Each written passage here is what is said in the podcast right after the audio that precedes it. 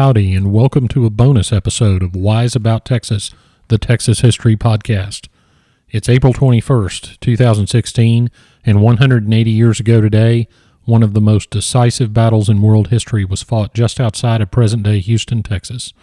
On the plain of San Jacinto, a loosely organized band of independent minded Texans defeated the Mexican army and won independence. In this bonus episode, I'll give you an overview of that fateful battle in honor of those who fought it. So let's go back 180 years and get wise about Texas.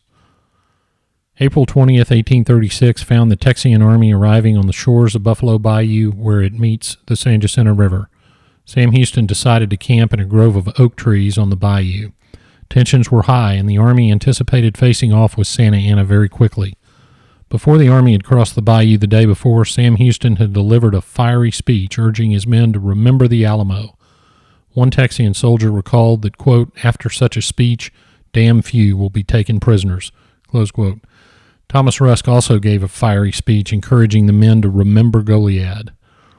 On the early morning of April 20th, camp had barely been established when some scouts approached from New Washington, which is present day Morgan's Point, with the news that Santa Anna was advancing. The men were to arms immediately. Now, these men had been marching for weeks, and the powder in their weapons was wet, so they began to fire them so they could reload with dry powder. Afraid that the racket would reveal their location to Santa Anna, Sam Houston started yelling at them to stop firing, only to be answered by more firing. Houston finally gave up. Santa Anna was indeed on the march from New Washington, having burned and looted the town. He also captured several of James Morgan's indentured servants, likely including Emily West, the famed Yellow Rose of Texas. Santa Anna and his army camped on a plain which was part of a ranch belonging to Miss Peggy McCormick, and it was the late morning hours of April 20th when they arrived. The Texians remained in their camp inside a timberline on the banks of the bayou. The armies were barely 500 yards apart, with a hill between them concealing one army from the other. That day, Santa Anna tr- decided to try and flush out the Texians. Now, remember from the last episode of Wise About Texas that Santa Anna didn't know exactly how big the Texas Army was, and of course, he underestimated not only its strength, but also its spirit. Santa Anna sent some troops toward the trees where the Texians were concealed. The Mexican bu- buglers played Degüello, which was the same song played before the Battle of the Alamo. Houston ordered his troops to lay flat in the grass to conceal their numbers. When the Mexican cavalrymen got too close for comfort, Houston ordered the twin sisters to fire. The shots missed, but scared the Mexican troops back to their lines. Santa Anna moved one of his larger cannon onto the field about a 150 yards from the Texians and began firing.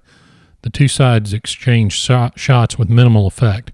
The Texians did hit first, though, wounding a Mexican artillery commander and killing two of their mules, as well as shattering their ammunition box.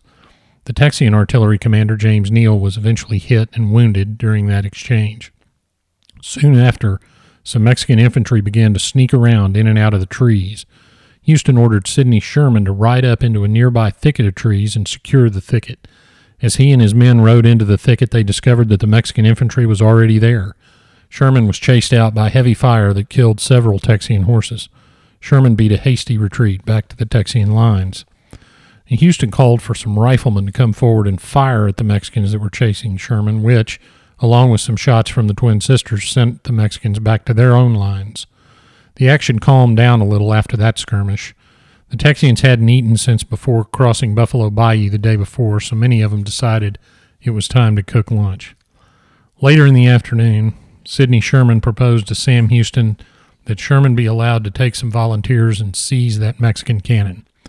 Houston finally relented and allowed a reconnoiter only, which I think must have sounded to Sherman like all out assault. Sherman quickly gathered many eager volunteers and prepared to attack. Houston ordered only a limited infantry backup for Sherman because he wanted to avoid an all out battle on April the 20th. Sherman, however, had other plans. He had taken it upon himself to tell some of the other infantry commanders of his plans and ensured that extra infantry support, unbeknownst to Houston. Sherman rode out with his cavalry to challenge the Mexicans who were taunting Sherman to venga aquí or come here, which sounds a lot like come and take it, doesn't it? Sherman charged. The problem was that most of his riders were riflemen who had to dismount to reload. The action was hot for a while as the Mexicans brought up not only cavalry, but also artillery, and infantry. One of the twin sisters was finally brought to bear against the Mexican troops, and a couple of interesting incidents occurred during this skirmish. One, Secretary of War Colonel Thomas Rusk got himself surrounded by Mexican dragoons. Mirabeau Lamar rode his horse at full speed and knocked down a Mexican horseman and his horse to create an escape route for Rusk. In another incident, young Private Walter Lane was knocked off his horse and knocked temporarily senseless. Lamar rode up and killed a Mexican lancer who was about to kill Lane on the ground, and Henry Karnes rode up right behind him and pulled Lane onto Karnes's horse. Sherman's men all made it back to safety as evening fell and the action subsided. April 21st dawned cold at San Jacinto. About 9 a.m., General Cos arrived with several hundred reinforcements. Sent to count the reinforcements, the famed Texian scout Deaf Smith donned a big Mexican sombrero, ragged clothes, kicked off his shoes, and with all the appearance of a Mexican peasant, walked right into the Mexican camp and counted the troops. Sam Houston later held a council of war, and incredibly, his officers voted not to attack. They thought Santa Anna would certainly attack soon, and the Texian officers wanted to defend their positions in the trees. In the meantime, Houston had sent Deaf Smith on another mission with several men to cut down and burn the only bridge that would allow Santa Anna any further reinforcements. That was Vince's Bridge over a small bayou west of the battleground. Smith accomplished this task and prevented further reinforcement, but, and much more importantly, in my opinion, it eventually prevented Santa Anna's escape.